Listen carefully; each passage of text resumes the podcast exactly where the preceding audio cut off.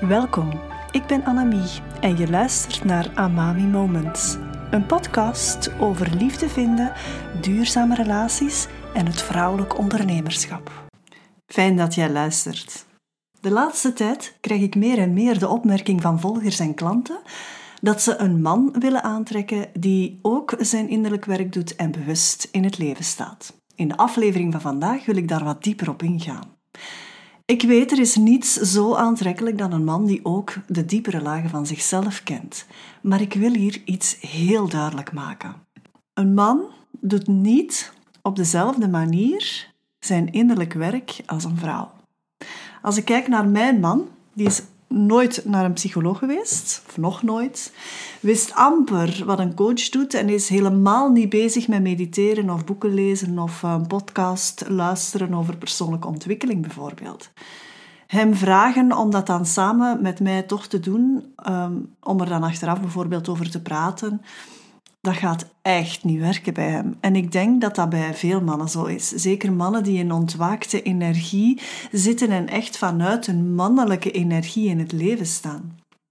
Wat ik echter merk, is dat veel mannen in gewonde energie zitten omdat ze geen duidelijke voorbeelden hebben gehad in hun leven van wat gezonde energie wil zeggen en hoe ze bepaalde zaken moeten aanpakken, waardoor dat ze zich best ook wel wat verloren kunnen voelen of niet echt capabel gevonden worden. En ja, dat creëert heel vaak een tekort aan zelfvertrouwen.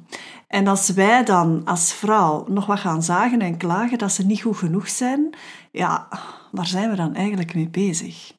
En er is precies een tendens dat mannen allemaal vrouwelijker moeten worden, zachter moeten zijn, hun emoties moeten tonen, meer moeten praten, um, kwetsbaarder moeten zijn. Goh, ik weet niet of dat, dat wel de weg is. Ik geloof in polariteit tussen het mannelijke en het vrouwelijke. Een man mag een man zijn en een vrouw mag een vrouw zijn. Wij hebben allemaal ons eigen proces te maken. Maar je moet gewoon begrijpen dat een man meestal zijn eigen innerlijk proces maakt op zijn manier. Niet noodzakelijk door erover te praten, maar eerder met zichzelf en in zichzelf. Ontdekken voor zichzelf wat er werkt of niet. En laat mij wel heel duidelijk zijn dat ik hier heb over mannen en vrouwen die wel een minimum aan zelfbewustzijn hebben. Als je steeds steeds alles buiten jezelf legt, of het is altijd de schuld van een ander, dat je je slecht voelt of dat het niet werkt in je relaties, ja, dan is er niet genoeg zelfbewustzijn. Ik heb het hier dus wel over realistische relaties, niet over destructieve of toxische relaties, want daar is vaak te weinig zelfbewustzijn aanwezig. Dus een man die luistert en open staat voor jouw standpunten, daar plant jij als vrouw sowieso zaadjes, waar hij op zijn manier mee aan de slag gaat, zonder dat hij zichzelf moet verloochenen of dat hij moet vervrouwelijken of mee moet gaan met de manier hoe wij dat als vrouw zouden doen. En de fout die we als vrouw vaak maken, is dat we beginnen te klagen en te zagen dat hij de dingen niet aanpakt zoals jij dat zou willen, of dat we het allemaal zelf gaan doen en we gaan het overnemen, of dat we gaan bemoederen. Dat is echt een valkuil, terwijl dat niet is wat een man nodig heeft. Je kan het proces van een man niet controleren en dat is iets waar we vaak in de fout gaan, want we zouden dat soms zo graag wel willen doen. Wat je als vrouw perfect kan doen, is het zaadje planten, zodat een man daar op zijn manier dus mee aan de slag kan gaan. Je kan dat voeding geven op een manier die werkt voor hem, niet door te klagen en te zagen en te trekken en te sleuren. En het gaat dus echt niet werken dat de man meer gaat moeten praten of meer zijn gevoelens moet uiten en dat er steeds meer en meer diepgang moet zijn. Zo werkt dat niet voor een man. Een man doet dat alleen op zichzelf en op een manier dat hij daar ruimte voor krijgt. Als vrouw kunnen we sneller processen en ons brein werkt vaak ook sneller.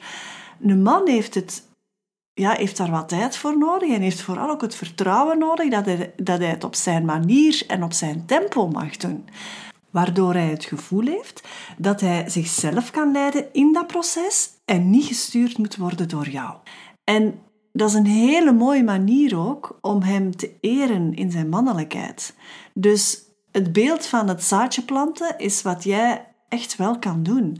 En dan ga je hem ruimte moeten geven, dan ga je moeten vertrouwen dat hij het op zijn manier en zijn tempo mag en kan doen. Waardoor hij vaak veel meer open en met een bepaalde nieuwsgierigheid in heel dat proces gaat staan. En uh, Benty is hier weer. Je hoort hem waarschijnlijk op de achtergrond.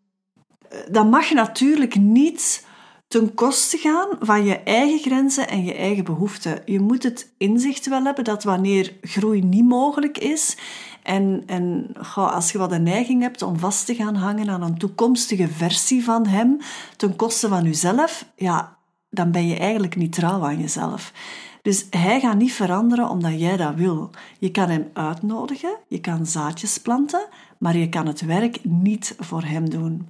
Dus inzicht hebben in jezelf, je eigen innerlijke werk doen en jezelf respecteren is een absolute must. En eigenlijk door dat te doen, ga je, um, hoe zal ik het zeggen, ga je een voorbeeld zijn voor hem. En concreet wil, concreet wil dat zeggen dat jij je waarheid blijft spreken, dat jij je behoeften blijft uiten, dat jij je grenzen aangeeft. En heel vaak kom je eerder in innerlijk kindstukjes van jezelf terecht, waardoor je ja, toch oude patronen gaat voelen opkomen, waardoor je toch gaat vasthouden aan een beeld dat je hebt van wat kan zijn, in plaats van wat er werkelijk is, waardoor we weer willen gaan fixen, waardoor we weer controle willen gaan uitoefenen en waardoor we weer gaan trekken en sleuren. Maar dat werkt dus echt, echt niet. Als jij je man zoals hij nu is, met wat hij nu toont, kan aanvaarden zoals hij nu is, ook al zou hij niet veranderen en groeien, dan open je net de deur om groei mogelijk te maken. Maar als je gefocust bent op de toekomstige versie en je wil alleen die versie graag zien, dan is er een probleem en dan zal groei vaak niet eens in gang gezet worden of mogelijk zijn. Perfectie is niet wat je wil en waar je naar streeft. We zijn allemaal mensen, we hebben allemaal issues en ja, de ene heeft al zwaardere trauma's dan de andere. En we hebben allemaal zaken waar we aan kunnen werken. Het is je eigen verantwoordelijkheid om aan jouw stuk te werken. En als je van je man verwacht dat hij een programma gaat volgen, maar je doet dat zelf niet bijvoorbeeld, of je vindt dat hij naar de psycholoog moet, maar je hebt dat nooit zelf gedaan of je vindt het van jezelf niet nodig, dan denk ik dat er een probleem is. Jij gaat als vrouw zaadjes planten door net het voorbeeld te geven. En dat, je mag niet verwachten dat hij exact hetzelfde gaat doen dan jij. De sleutel om dat te doen werken is belichaming of embodiment. Je gaat vanuit je vrouwelijke energie dit veel beter in gang kunnen zetten en daar aandacht aan kunnen geven dan dat je het vanuit je hoofd en je frontaal brein gaat doen en een bepaalde berekendheid uh, daarin gaat leggen. Waardoor je net ongeduldig wordt, sneller gaat vervallen in het klagen en het trekken en het duwen.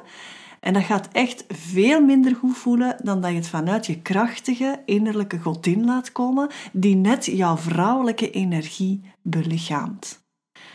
Als je hiermee aan de slag wil, dan is Alchemy of Love en zeker Awakening the Feminine een absolute aanrader voor jou. Want daar gaan we net aan de slag met wat ik hier besproken heb. Ik ga niet zeggen dat we specifiek aan de slag gaan met hoe je je man uh, innerlijk werk kan laten doen, maar we gaan aan de slag met jouw innerlijke werk. Met hoe jij uh, vanuit die vrouwelijke energie in een relatie kan bewegen, waardoor je zaadjes gaat planten bij je man. En ja, als je hem dan de kans geeft om het op zijn manier daarmee aan de slag te gaan, dan denk ik dat je hele mooie dingen kan zien gebeuren.